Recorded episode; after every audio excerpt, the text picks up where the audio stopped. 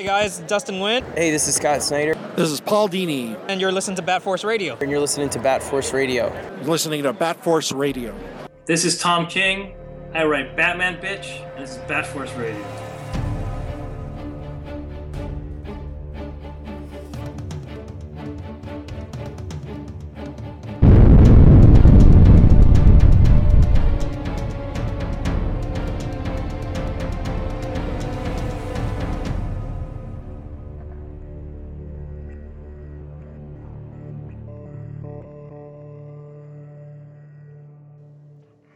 Welcome back to Bat Force Radio, a Batman talk show podcast dedicated to everything fucking Dark Knight related. Big day for Batman slash DC fans as uh, DC Comics Rebirth kind of officially kicked off with uh, a bunch of Rebirth specials. That- who we got in here tonight? Yeah. Yeah. Uh, there's actually no Trunkler here tonight. He's The here in spirit of the spirit. Trunkler. Bat Force Tom from California. oh, Robo Rich. From? Notorious LPC from Dirty Jersey. oh shit. Bobby Cross from Canada. OG Batman from Dallas.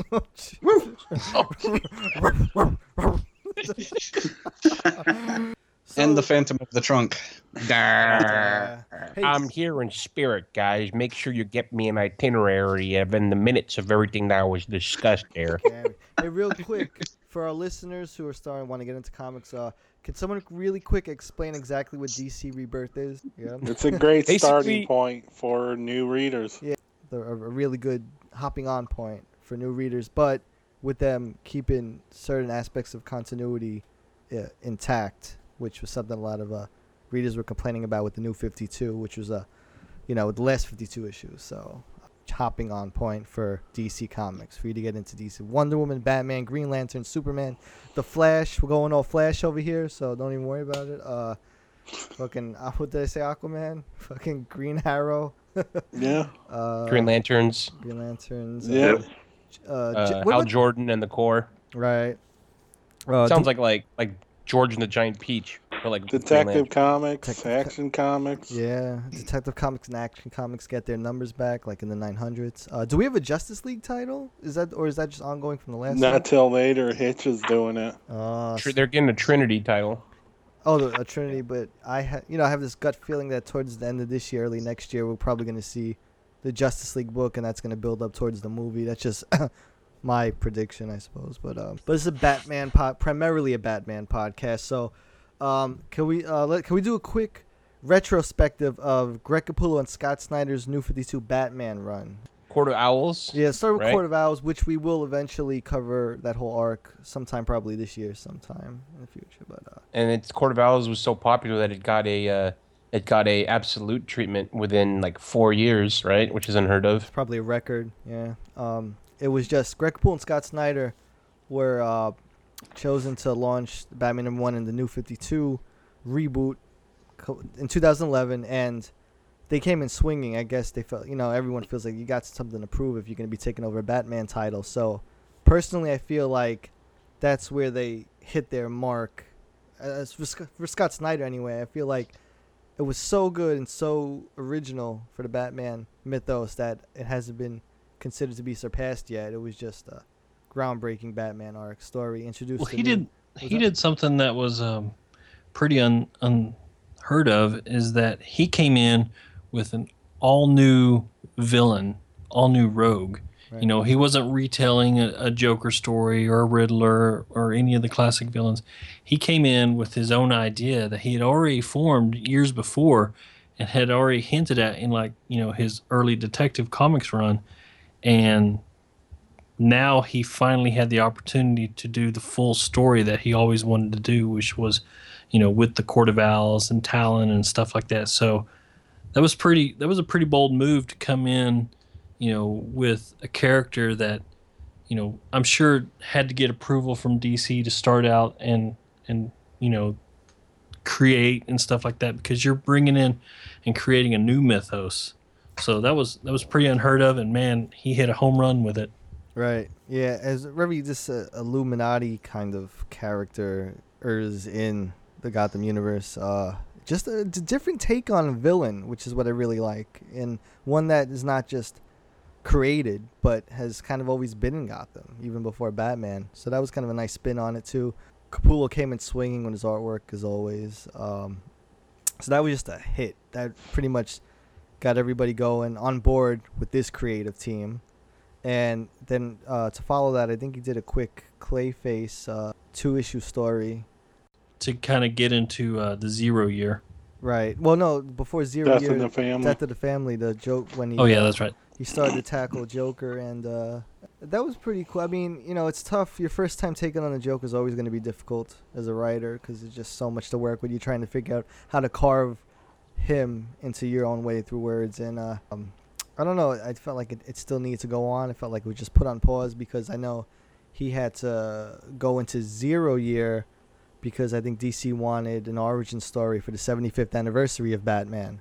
So, um, you know, that felt a little short and unresolved, I guess. But Capullo shined heavily on the artwork, as always, in uh, Death of the Family because, you know, drawing a crazy clown is no new territory for him, considering he was drawing the clown for so many years for Todd McFarlane's Spawn. Um, That that that that arc was more psychological, really, um, because his take on the Joker was that the Joker was trying to to help him to improve Batman because he said that you know you've relied on so many of these other members of your extended Bat family and and you've been weakened, right? You know by by relying on them and he, Joker kind of sees himself as a friend and he wanted to help Batman because you know in his own twisted mind he actually loves Batman. Yeah. In a way. like a yin to He's- the yang, yeah, pretty much. He saw he saw as everybody else as kind of like a pretender and a distractor from what Batman like he believed that the the greatest version of Batman is a Batman that is working alone and a Batman that is alone by himself. And um what he it was what was cool because it kind of like you said got into the psychology of the Joker. Number 1 it shows that he doesn't necessarily hate Batman so much as he's obsessed with him and he feels like no one else knows him at a personal level except for him even without knowing his identity or caring what his identity is. No one else can know him as intimately as the joker does. And uh, he wanted to show him that by killing off his family and being like see this is the best version of you that there is i'm i'm making you great again you know he's a donald trump joker if you would And you know, I Um, that's something I'd like to ask Scott. You know, if he ever comes on the podcast, or if, if I see him again at a at a convention or something like that, because I think he puts a lot of himself into the Joker in that thing in that arc. Oh, interesting point. Pin- Pinteresting. Mm. Play- Uh, how long was Zero Year? That was like 11, 12 months. That was 11 year. issues. People, Jesus. yeah, that was that Long. was that was a tough one. He broke it up into three parts. It's tough doing a story like that on a monthly basis. I think people just felt like I don't know. The consensus was it was just maybe a little too draggy, or they just wanted a new arc. That's a, that a year year long arc is a pretty long arc, especially when you're trying to tell a classic story over again in your own way. But you know, obviously, I think they wanted that for the 75th anniversary. But uh, I, it's definitely one of those books that I think it's fair to say you should always give it a second read just to you know make a good. I think I think it would be one of the books where, like you're saying, it if you read it all at once, it'd be really good. Yeah, it's it's But much better in month to month. It's tough, Yeah. yeah. Because I I loved what was it? I think Savage City was when the Riddler was taking over Gotham and it was like vegetation everywhere. Yeah. And the- Yeah. The, Riddle bots and the lions and uh, I really like that part. so much good art in that. Yeah, Well, that's- so good. That's another story that in the trades or the you know the the hardcovers, there's actually some additional dialogue added in to kind of round out the story and kind of fill in some gaps that weren't included in the uh, you know the the monthlies. I, I've seen Scott say that uh, if he got feedback from from readers that they weren't completely clear on details uh, as the issues came out, he would uh, clarify certain things before the hardcovers came out. Right. And you know what? I heard something really uh, interesting from someone. I think it was one of the fans. He they pretty much said, and it was a good point too, where the reason Capullo and Snyder's run was so as successful as it was was mainly because wherever Snyder had flaws in his writing, or when it hit a patch or a hole, or you know whatever was going on when it wasn't working, uh, Greg Capullo's art they said would compensate for it. So people knew when they were getting this book or subscribed to this book that if the if if um if the story wasn't there at the moment or wasn't working, they knew they could rely on Greg Capullo's artwork to tell somewhat of, you know, to enhance that story. I suppose you could say. So then we, we then we went into Endgame, and I really liked Endgame personally for the color palettes. It shifted to like these cool greens and blues everywhere in Gotham, and and like Jokerized kind. Of, it's like Joker zombies everywhere. You know, Jokerized gas and whatnot. I thought, uh, and the idea that Joker might be eternal was kind of really interesting. But then I re- I never realized how much he borrowed from the Dark Knight Returns though in that story as well. I was like, wow, there's a lot from the Dark Knight Returns in this book. But well, uh, there was pieces of Dark Knight Returns in a lot of in a lot of their run, and I mean, uh, in a, in fact, Capullo, you know, he's he's very open about you know that book being a, a big influence, just you know because of you know the magnitude of the of the story, and you know he just loves you know how brutal it was and stuff like that. So I don't know. I saw little pieces of Dark Knight Returns throughout their entire run, but yeah, you're you're exactly right. There there was a lot in um Endgame, but there was also some in uh Zero Year too. Right. Yeah. Like I, I love I love when people writers artists whether they pay homage to certain things, but I think Yeah. I think when it comes to when there's a point when it's, you just see it over and over again, you're kind of like, but uh, but Endgame Endgame was probably my second favorite. I love I liked all the stories. Court of Owls is probably the only one I, I really loved, but the other ones, you know, they they had, they had their things here and there, but they were enjoyable. I, just seeing Greg Capullo's artwork too, man, I just can't get over how great of a story he tells through his art and design and these little pieces he plants everywhere. Um, but then they from uh, Endgame they went into uh, that that kind of segued right into uh, uh, Super Heavy, right? Yeah. Yeah. Yeah, and uh, Yeah. Su- Super Heavy. Uh, Yeah. Yeah. yeah, Yeah. yeah. It, uh, Yeah. I don't know. That was super heavy. super. I like. well, that this- was them having fun, you know. I like Mr. Bloom. I really like Mr. I think in I Yeah, think he Mr. was a good villain. I think Mr. Bloom is a really cool, interesting new villain. I like his design a lot. I think he's eerie. He's very cool. But the the, the Gordon and the Bat Bunny thing, it, it didn't work. it just uh, there were there were aspects of that run that were very awesome, very cool. Yeah. And then um, there's parts of it that were great. Like I love the nod to the powers. Um, Yeah, the Powers uh, Group. Powers group being the ones that Right. that create the Robo Bunny suit, Yeah. which gives a huge nod to the future of Batman Beyond, which was awesome. That they also did that in um the two issue uh Clayface story that followed Court of Owls, where they actually showed the Batman Beyond suit. Uh, really go. fucking awesome. Actually, that was pretty cool. Yeah, so there's there's aspects of Super Heavy that um little little twinkles that were of, of nuggets of Little gold. sprinkles, right? Little chocolate Yeah, rainbow I, sprinkles. I liked uh, Mr. Bloom a lot more with the less powerful he was. You know, a- as we got to the end and he he got all giant and was this big Godzilla monster, Dude, I- Rob- I was less uh, I was less thrilled with him than I was in the beginning. Robin hated the ending, you know. I think the way Snyder writes, he doesn't really conclude the stories or ends it strongly. He he kind of leaves it where it'll eventually continue at some other point. I'll give them credit for taking chances. Whether whether some things worked or some things didn't. At least they took chances and tried to think some other Well, some just- things. Just putting Batman kind of on hiatus and having Gordon take over, that's ballsy, dude. Yeah, Yeah. but that's really ballsy. But we have learned from the past that if you're gonna put Bruce on hiatus or lost in time or dead or whatever, the, you you can't leave him there too long because fans get very antsy. It's just one of those things. It's like- yeah, pretty much. it's like it's a cool, interesting idea to have Bruce out of the picture, but when he's there for a certain amount of time, it kind of mm, I don't know. it- It's like everything doesn't re- gets a little uh, tangled. How long was that arc? Like seven issues, Six, maybe. seven, I think. Yeah. Eh, dude, after two issues, I'm like, when is he coming back? Yeah, yeah, that, it's just how it works. Cause everything feels so lost when Bruce is away. He's like a nucleus.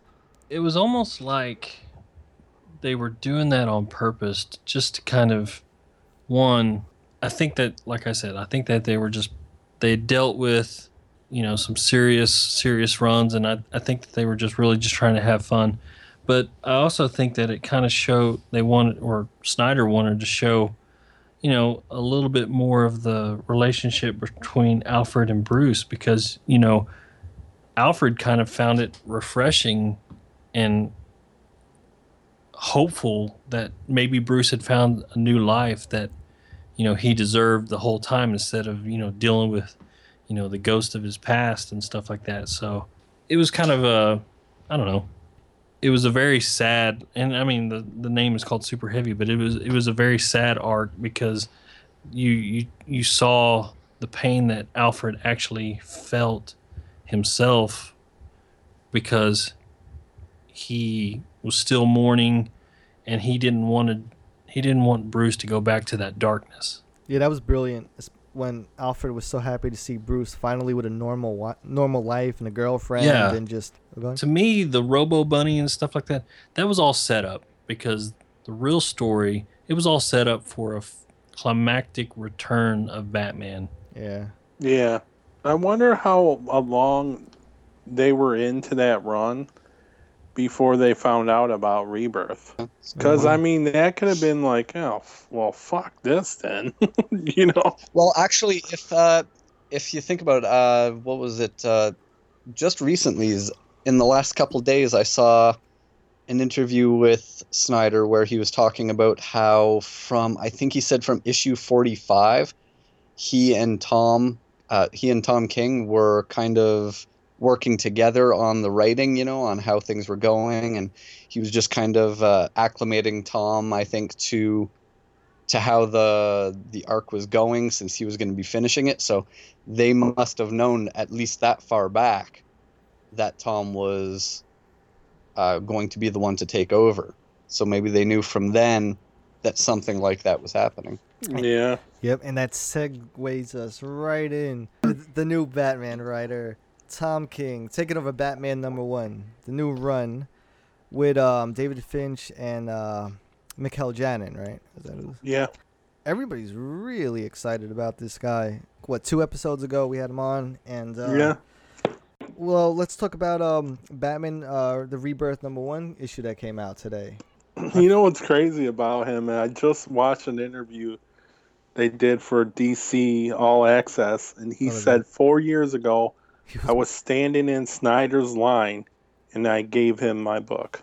That's now wild. he's writing Batman. He he was truly a rising star. He- Well, he's truly like one of us. I mean, he, he he's a reader and a fan first. Yeah. And he has been his entire life. Just like what he said, you know, when he talked to us, he's like, he's wanted to do this his entire life, but he himself reads so much. I mean, he, he reads everything. So, It's, uh, Tom King, read Batman King. Rebirth number one today. Um, free for all. What do you guys think? First issue. Well, first of all, Wait, her- I think Oh, go I think Grandpa Batman said something interesting on Twitter.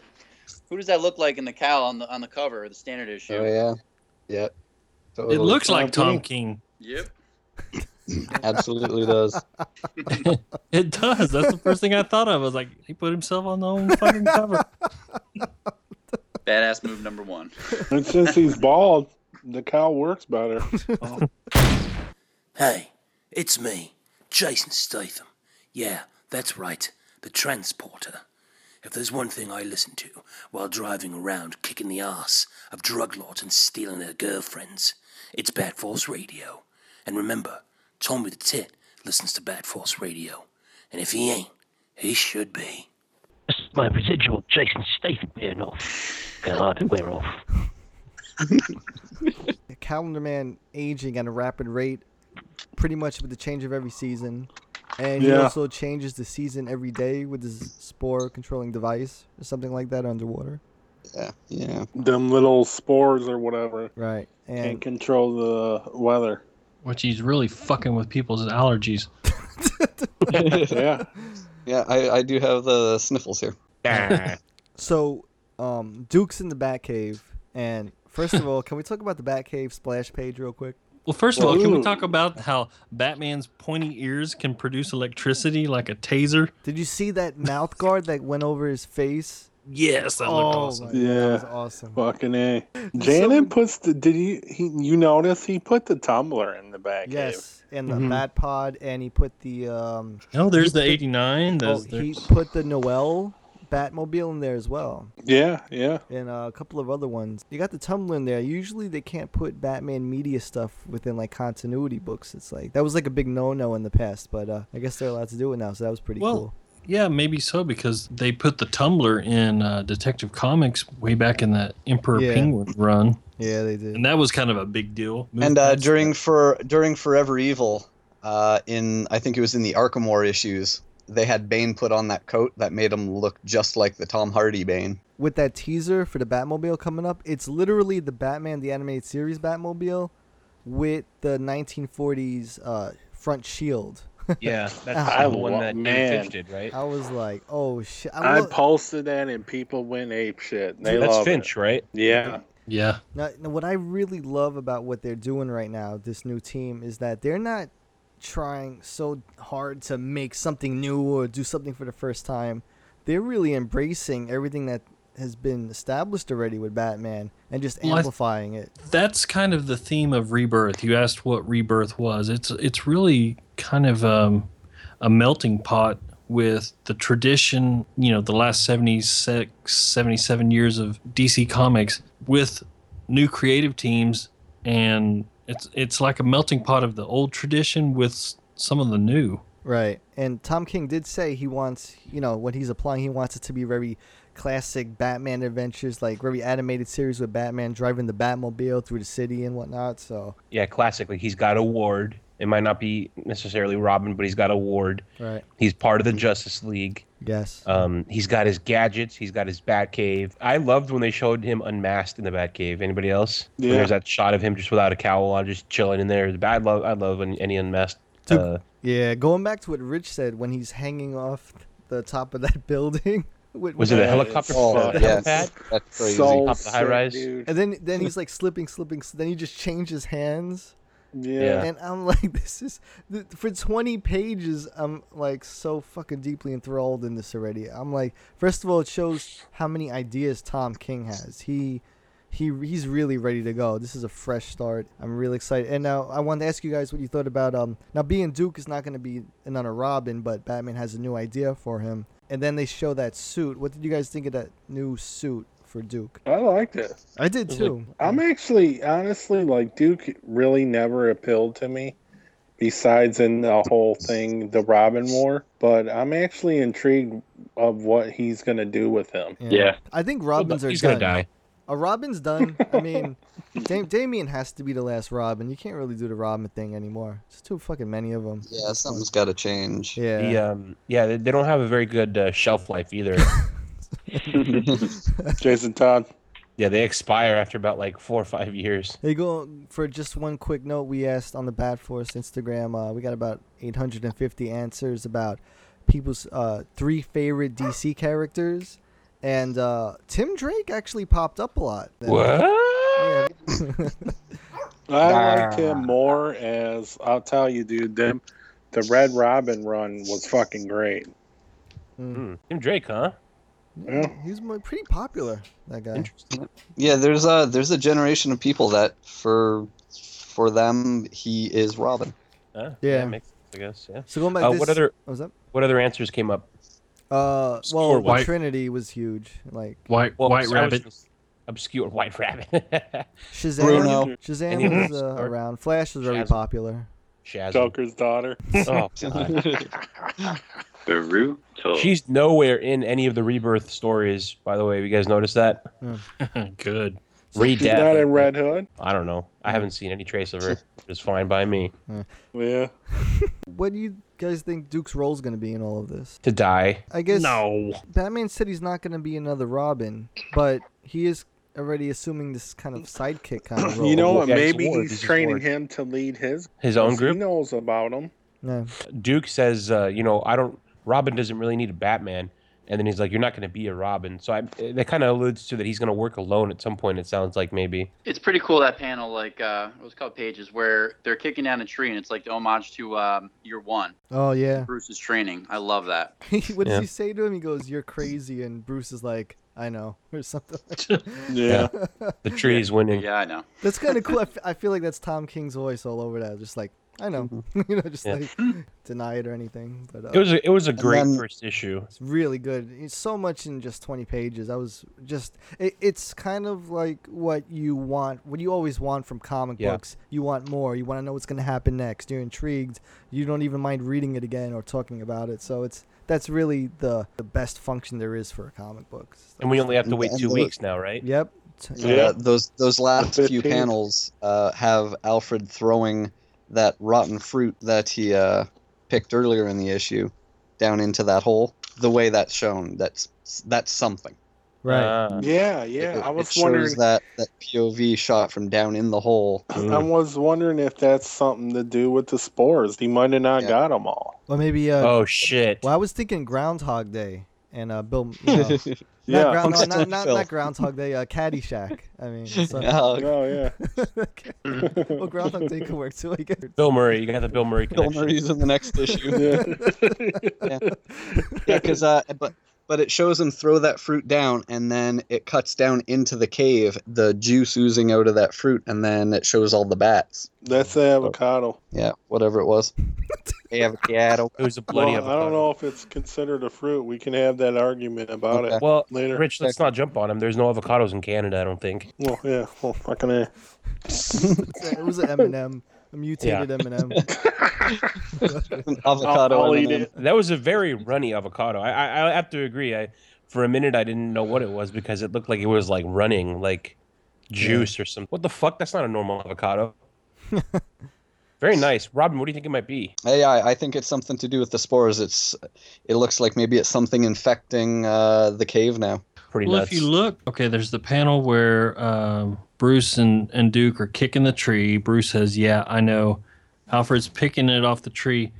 In his left hand, the non regenerated hand, he's holding something in his left hand Oh shit. while he's letting the other pieces go. So there, like Robin said, there is something that he's holding in his left hand hmm. that he's looking at, oh. and now all these bats are going to eat this infected avocado, and all shit's about to break loose. A lot of guano. Oh shit. Yeah. King's not relying on gimmicks or blowouts for this first issue with it. He's not relying. Well, you could tell he's using ideas as opposed to trying to go for boom, bam, shock value. First issue, you know, villains everywhere and crazy mayhem. I think he's just going in with full, you know, full steam ahead with his ideas. As opposed Well, you also have to understand that this book was co-written with Scott Snyder too, so it's kind of like they Yeah. were trading Right, off. yeah. Well, I think it's interesting, like you said before, Scott Snyder didn't really close a lot of doors. And when we interviewed King, he's like, yeah, think of it as Snyder lit the fuse, and when I take over, everything's going to start exploding. So it's going to be an awesome transition into Tom King, man. I'm really looking forward to this. Yeah, and real quick, talk about issue number one coming up. So basically, the premise is, uh, as we learned from that video, um, a terrorist shoots a plane down, and Batman has to kind of intercept it or stop it or you know Yeah. minimize destruction or whatnot. And like we've seen in, uh, it was either Rebirth or Justice League 50 or Rebirth. I forgot which one where they show that Gotham superhero and Gotham girl. So it's like a, a duo of superheroes calling themselves Gotham or whatever that are gonna head into the city and I guess take over as you know full blown Superman like superheroes in Gotham City. They look at Batman as kind of like their platform to go for it with them being heroes, but they want to do it their way. Right. And uh, I kind of like this idea. I mean, think about it. Batman's never had a su- a hero with superpowers protecting Gotham. It's always been Bruce. So The fact that it can be him going to rescue someone, they're already there. It's going to Yeah. piss him off. And uh, this this thing with the plane crashing down, it's uh, another thing that uh, really feels like it's coming from Tom's past. Oh Uh, yeah, it- that's because of coming the, into uh, his writing, yeah, with the 9/11. the the 9/11 thing, you know, uh, caused him to to get into his, you know, his time in the in the CIA. Right. and it seems to be where he he's comfortable in that lane and and he can write some intriguing stuff you know even omega man was about outer space terrorists and stuff like that and then he Yeah. he works on sheriff of babylon that makes total sense that he's going to introduce that into the world of Batman, and I'm really excited to see that because I think that uh, it's going to bring a new aspect of Batman being more of a detective in a way instead of just always fighting superpowered baddies. So what about? Let's talk about the other rebirths. But Rich, I know you read all of them. What's hot on the streets right now? What's hot? What's hot in the comic shops right now? Uh. what what was good and what was worst book ever? Well, I'll tell you what did sell out: Civil War Two. Oh, Go on. Oh shit! I kept seeing tweets about how Batman had sold out in this shop and this shop and this shop. So I mean, yeah. Who's writing that? Is it um, Bendis? Anybody know? I think it's Bendis, right? Brian Michael Bendis. Who knows? I have no clue. Has anybody read it? No. I, I'll be honest with you guys. I picked it up and flipped through it because I knew there was a spoiler. So I went straight to the back and I read the spoiler. Oh, okay. Did uh did, was it someone else saying "Hail Hydra"? No, but Captain uh, someone Marvel. dies. It, it was it was Stan Lee saying "Hail Hydra." I saw, I saw someone. Superhero. I You know- saw someone did a meme with him saying "Hell DC." you know what? He he he had a lot to say about the the Captain America thing because you know all these people are up in arms about it, and he said, "Well, good for them. That's a that's a pretty cool move. It's a pretty bold move, but it's a good idea." So I don't know what all these people are so Well, that's 'cause pissed off has, about. uh, Probably don't even read fucking comics, and they're they're understanding that this shit's not gonna stay that way. Like, Well, Yeah. I just That find it. I, I just find it interesting that more people, well, maybe you know, obviously, kind of the the niche comic reading audience is more concerned about a fictional character that represents patriotism and versus what's actually happening with who's going to be in our fucking election in, in a couple of months. yeah, More people are pissed off about this shit than this shit. I think That's it's just I think it mm, relates it's- directly. Maybe to try and maybe it's social commentary saying you know fucking Trump's a fucking Nazi or something like that. don't you guys see? You know, dude, we've been through so much shit. Yeah. We've been through so much shit. Go back to Rebirth. Who gives a shit? Marvel. I think fuck once you've been reading comics for so long, and Oh shit! All the Black Panther lurlers are gone. Where? the fuck- oh shit! No, he's Hail making a Batman. comeback, dude. Oh man. the, like I said, I've said it many times. The first couple comics I ever read, first Spider-Man comic, Spider-Man, Peter Parker fucking dies. Hmm. Um, first Superman arc I read, Superman dies. So it's like it's I my my whole understanding of comics has always been crazy shit's gonna happen. That doesn't mean it's gonna stay that way. Doesn't mean it's you know it's the end of the world. So everything's taken with a grain of salt on my end, and I think people need to lighten the fuck up. Hail DC. All right. Well, I'm just I'm just tired of people getting so bent out of shape over these fictional characters that they become assholes in real life. Yeah.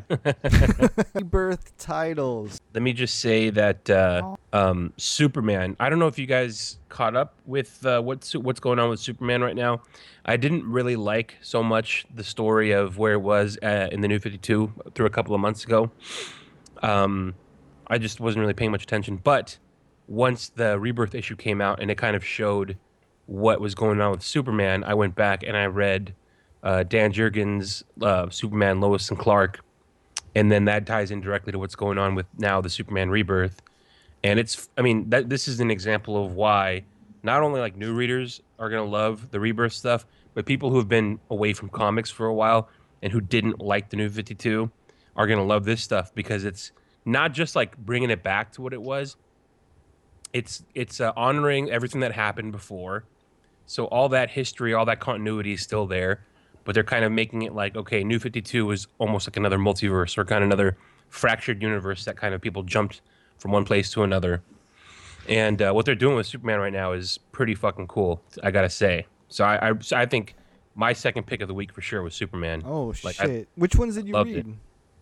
I read them. I read them all. Oh, I did the Pre, I did the. Uh, I did the pre-order with my shop, so I'm getting all the Rebirth number ones, all the all the uh, the one shots Oh, so the Superman one was your number two. You said. For sure. I mean, I I probably enjoyed it just as much as Batman. I'd have to say. Right. Wow. Shit. Yeah, it was really really good. And and and if you need some background on it, like I said, check out Superman, Lois and Clark. Dude, Um, uh, one thing from that book that is fucking amazing is the art that I think is Doug Doug Gus- Mank- Menke or Men. Uh, Dude, that art he does where he fights Doomsday is oh, I was gonna. Oh yeah. good, man. That is really good.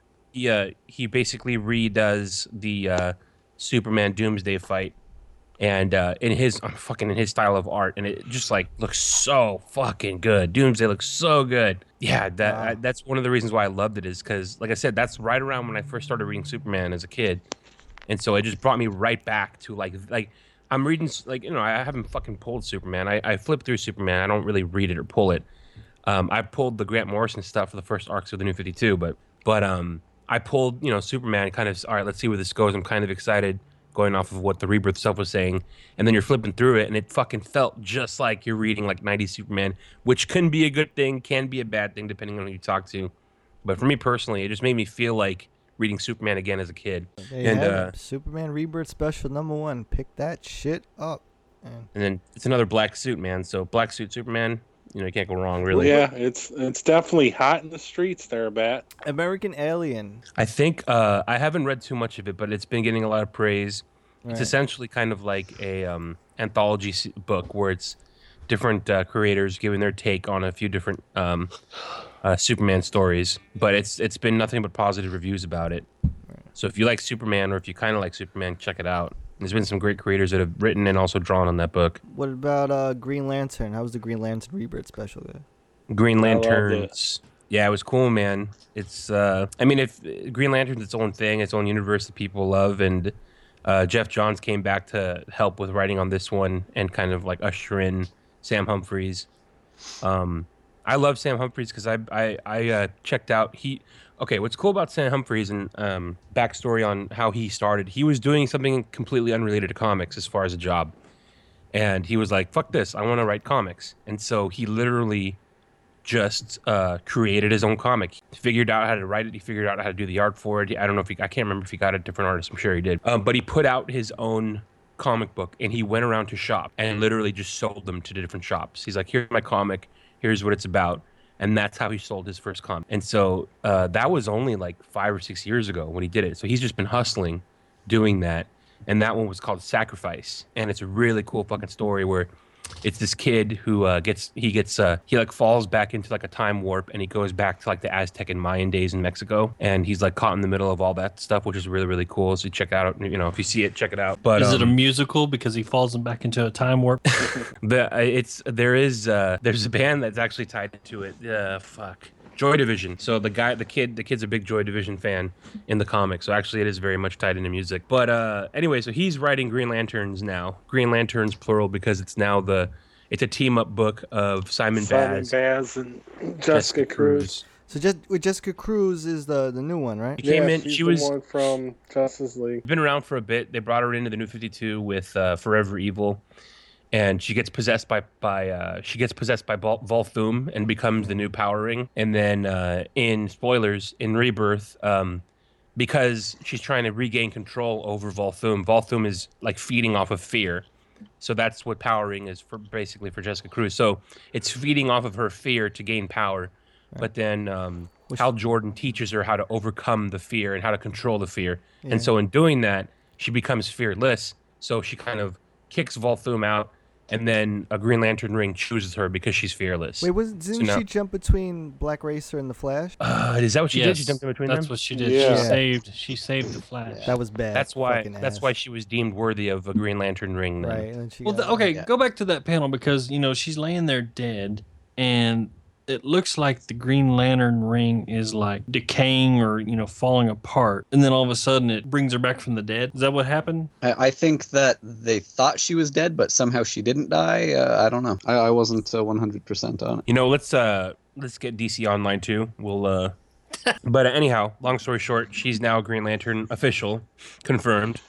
Um and so is Simon Baz and it's pretty funny because um there's there's a little bit there's a good amount of humor in the book and it kind of uh play pokes fun at the fact that uh humans were never seen as worthy of being a Green Lantern and now there's fucking five of them. Um or there has been five of them. So uh, The it artwork was really touches on that, that book. obvious. Yeah, it's Yeah. Vance. I think it was Van Sciver. Well, Yeah. Van Sciver. uh, Yeah. Good yeah. artwork and coloring on the Green Lantern Rebirth special. Uh, Yes. It's That gonna was- be a good book. Yeah, really talked about too today. The shops are going nuts, but I think Green Lantern's hot in the streets right now. after I love Rich it shows the the red lanterns at the end. I always love Spoiler them. alert. Yeah. Spoilers. Uh, another cool thing too is that um, what they're doing now is they're kind of showing that the Green Lanterns book is kind of the team up Simon Baz, Jessica Cruz, and uh, Hal Jordan is going off to with the Green Lantern Corps to go fight. You know, basically to go do otherworldly adventures. So Jessica Cruz and Simon Baz are going to interact a lot more with the Justice League in that book. To So help them train. Yeah, Yeah. I really like that. So it's going to pull the Justice League into the Green Lanterns book, which is which should be pretty cool. And it, and it also makes them because Hal Jordan told them that they can only use the one battery to recharge Oh, yeah. their their ring, so they always have to be together. Yeah, Oh, so it, it's pretty much like like uh, handcuffing them together Yeah. whenever they're Green Lanterns. So that's not a good one. So three for three so far. Um, the Batman, Superman, and Green Lantern rebirth specials all good. Uh, then- what else came out today? Was it- Green Arrow. I heard, Green I Arrow. the green. I didn't hear that many I- flattering things about the Green Arrow book. Today. I read, I read it. Yeah. Yeah. Yeah. I I like mean, the one thing I like. Part of the you know rebirth story talks about how this unknown being, who we know is or is supposed to be Doctor Manhattan, took away like you know like ten years out of a timeline, you know, and and and um, kind of interfered with relationships and people knowing who each other are and stuff like that. So like, spoiler alert, in this one, it's with you know the Green Arrow and Black Canary. They really don't know who each other are at the very beginning. But one thing that I loved about this book is that you know as they go through and they figure out who's kidnapping people and stuff like that, they find this kind of underground The wood. yeah, but they find, you know, this organization that is auctioning off people to all these other like organizations, including like it shows someone from the Court of Owls. But there's Oh, all shit, these other. Yes. there's all these other people that are wearing similar masks. So there's all these other organizations like the Court of Owls all over the world. And I It swear kind of gave like a Saw feel. Oh, or is it. Saw that's or good stuff, man. Not I was gonna mention that. It's like Hostel meets Green Arrow meets Batman. Oh, I've always seen Green Arrow kind of like Batman light, Dude, you know. that's, that's like pancakes meeting barbecue sauce. you? Whoa, yeah. I'd eat it. Some might like it, others will fuck it. Well, you know what it is? It's like chicken and waffles, which you think it sounds weird, but it's so Dude, good together. I am telling you. it's you. so good. You know, Green Arrow was probably my least favorite, but after reading it the- the second time, it wasn't that bad. It Oh, was good, but I, I just don't think it was better than the other books I read. Sounds like Robo gives I a kinda pass. like it. Oh, I'm back in for another issue. oh, he's They- back in. They, they play a Going all lot. rebirth. Yeah, they, they play up. You know, they play up the whole arrogant asshole douchebag side of Oliver Queen throughout the whole book. Obviously, it's because you know they want to kind of reconnect the audience with that. You know that that persona that he's that he has in his public life. But um, yeah, it was a pretty good read. Oh shit, not bad. Well, for, I give it a out of out of five diggities. I give it about a three point five. Three point five dig. Yeah. Shit, I'll- with, I'll with the Dragon Ball Z hashtag. Out of five. Oh shit. How I mean, shit, shit, it's only two ninety nine. Batman, Superman, uh, the Lanterns, and um, Green Arrow Yeah. Rebirth specials. Really looking forward to Wonder Woman and Flash next week. Oh man. Meow. This is Selina Kyle. Some call me Catwoman. And when I'm not pulling the perfect crime snatching diamonds, along with Batman's heart all over Gotham, I'm curled up next to my kitty and listening to Bat Force Radio. Bat the DC Collectibles armored Batfleck statue. Uh, who got Robin? You want to break that down real quick? bro? Yeah, this one's a, a bit of a beast. Uh, the the detail is at least as good, maybe better than the last Batfleck statue that came out a couple months ago. It weighs a ton. Uh, it has the material, the cloth cape, just like the other one does, with the wires inside it for posing. But this is a really heavy material, so the cape really hangs down really heavy. It makes it look more like it does in the movie. I saw an interview with Ben where he's talking about uh, about the costume and that cape that he wore in the armored suit. He said it weighed about twenty pounds. Oh shit. So I, I guess that's so while they're shooting, it hangs down, and you know it's not going to be flapping around and blowing up over his head. Right. Yeah. But uh, yeah, they they really reflected that well uh, on the statue. The uh, the eyes are uh, a little bit reflective. So if you're taking a picture of it, or even if you're just walking by it the right way, it looks like the eyes are lit up. Yeah, I had to run away from it at my shop, so I wasn't.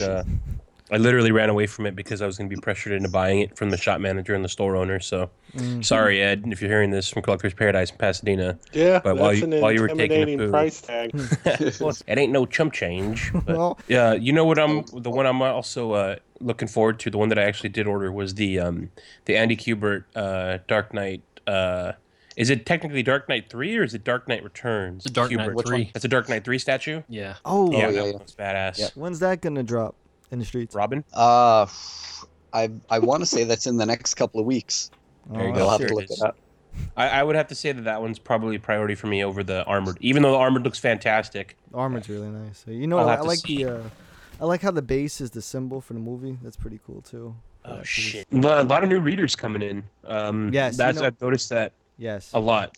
A lot. Is that Rebirth is bringing in a lot of new, a lot of new readers, which uh, we welcome with open arms, man. Let me tell you, for our listeners, spread the word. You know, tell people get into. Now's the perfect time to jump on these books because it's that. That's what DC Comics Rebirth is all about. Hopping on point. You know, fuck the culture where kids just watch the movies and make memes all day. Read the source material. Really is the best experience you can get out of these characters, and it's really gonna almost be essential for the movies coming out because when you see the advertisement for Suicide Squad uh, movie in the comic books, there's actually a reading list accompanied with that advertisement for Yeah. suggested reading, so you're more familiar with the characters. and Just the don't story. read the newer Harley.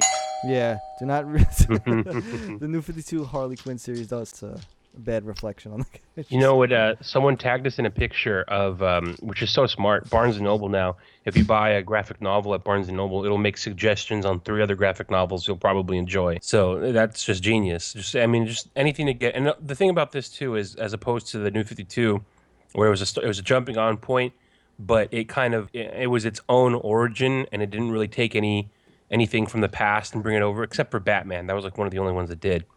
Um, this is completely giving uh, full respect to the the history of these characters that came before. So if you're a new reader jumping on right now, you're not getting just like a, a zero to whatever starting point.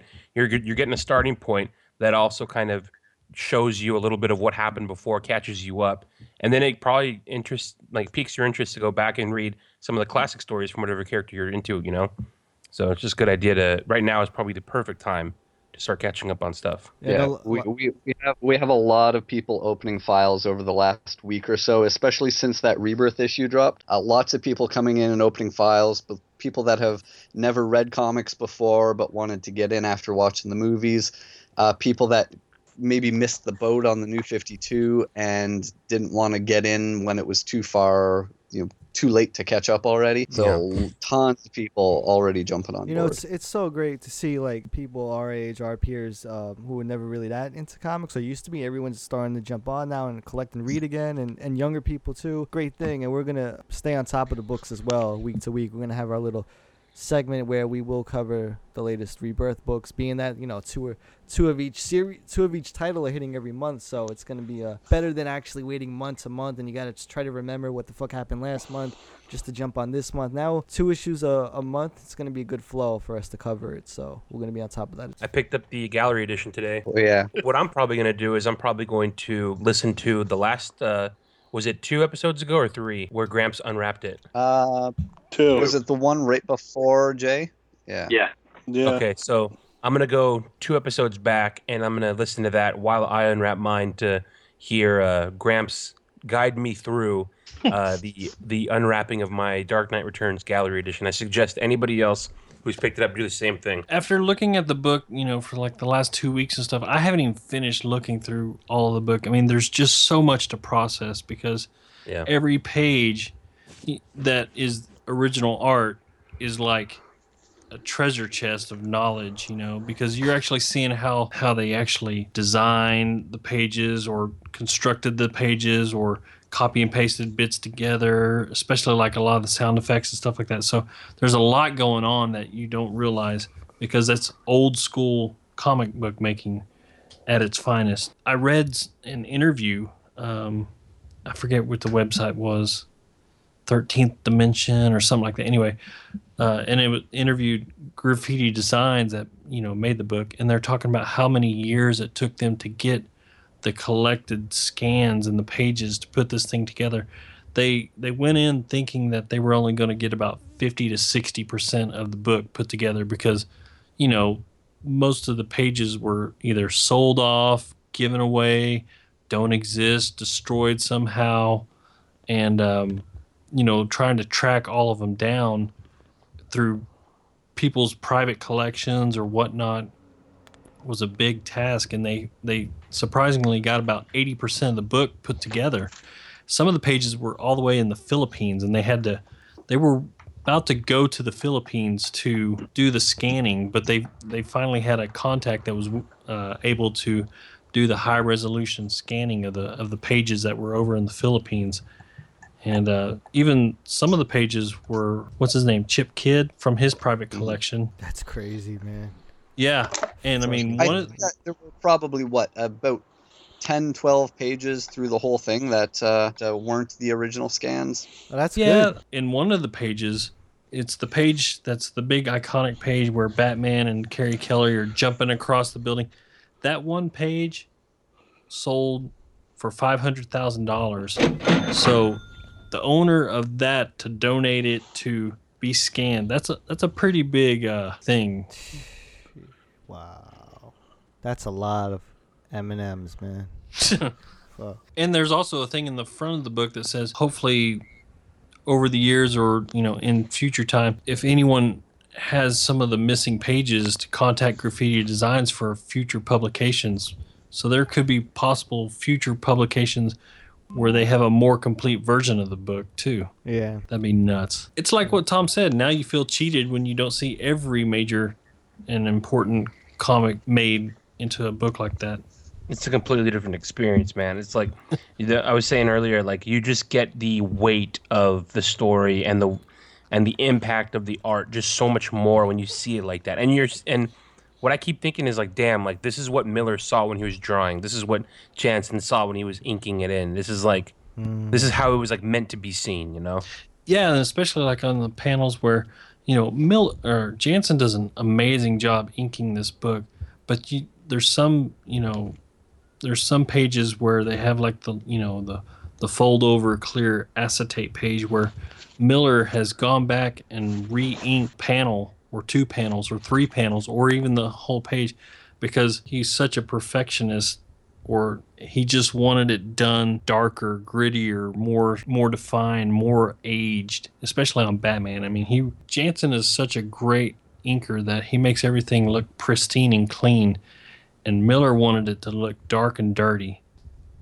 You know what also um, gave me a new respect, um, and I'm sure Janson just fucking helped so much, is seeing the cityscapes um, of the Dark Knight of of of like Gotham. You know, like in the first couple of pages where it's that cityscape of of they're talking about uh, the heat wave that, that's crippling Gotham, and you just see like the sun setting in the background, and you see Gotham, and it's like Jesus Christ. There's a lot of I mean, it's a lot of so much detail, and like I'm not used to seeing or thinking about Frank Miller in those terms of like you know heavily detailed little windows and little windowsills, you know, and Right. uh, and it's just obvious that like the, you, everything's like meticulous, and it's like wow, this guy when he needed to be, he was careful and and you know calibrated and calculated. So it's just really fucking awesome to see that.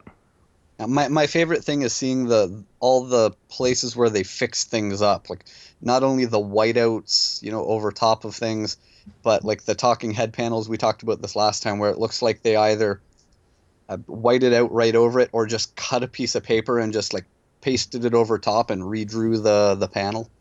Yeah, or you'll see where he, uh, Frank Miller wrote stat used for number three, meaning he wanted that exact same picture that he drew for panel one of a talking head over in in panel three, so you can see where Janson or somebody just basically photocopied it and cut it out, and put it in place right there. Yeah, well, I guess that's going to do it for us at Bat Force Radio. Uh, go check out www.thebatforce.com. We just put up a website recently, and we're going to have some cool content going up there.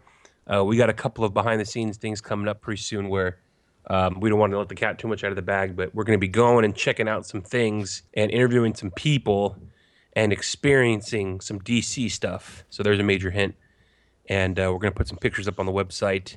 Also, check us out on Twitter at the underscore Bat Force, uh, uh, on Instagram at the Bat Force, and uh, uh, just make sure you follow the Tumbler there on uh, Instagram at the Tumbler, not duh, but T H E, the duh, you know. And then uh, we got our Snapchat, the Bat Force on Snapchat, Yeah. right? Yeah, there you go. All different kinds of things you guys can follow us on. So there you go.